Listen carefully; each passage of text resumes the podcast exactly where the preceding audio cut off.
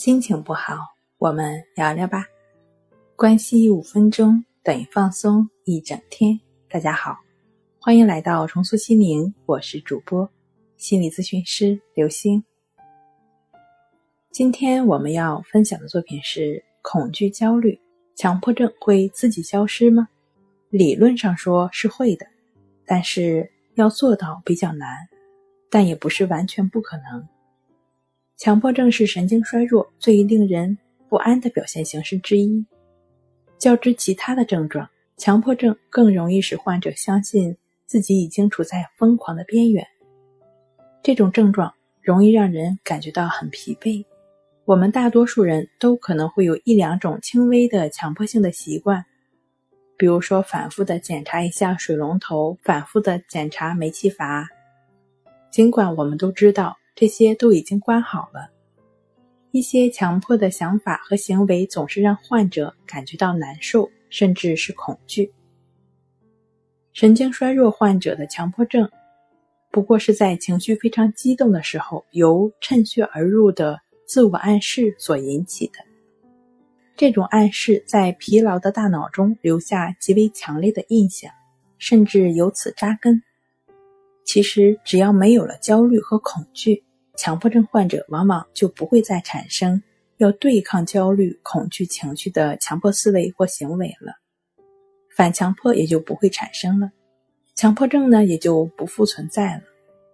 焦虑和恐惧的情绪是哪来的呢？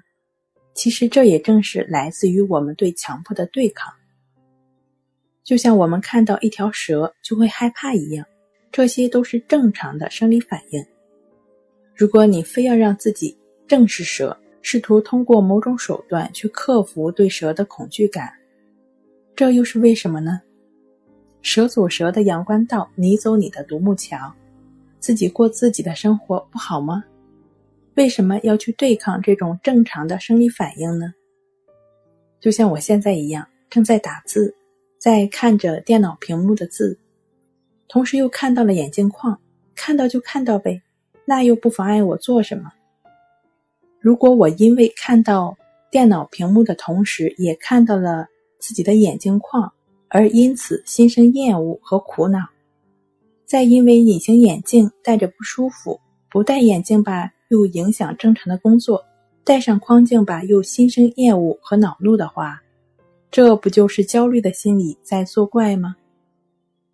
还是森田先生说得好：“为所当为，做我应该做的事情。”踏踏实实的戴上眼镜，对于焦虑也好、烦躁也好、恐惧也好，任何出现的情绪，保持平等心，不去跟他们纠缠，继续跟强迫症朋友分享能够将顺其自然思想应用在生活中的意指法练习，就是对于我们经验到的一切加上亦是如此，恐惧、焦虑的情绪就会逐渐的减弱了，强迫症也就会自然消失了。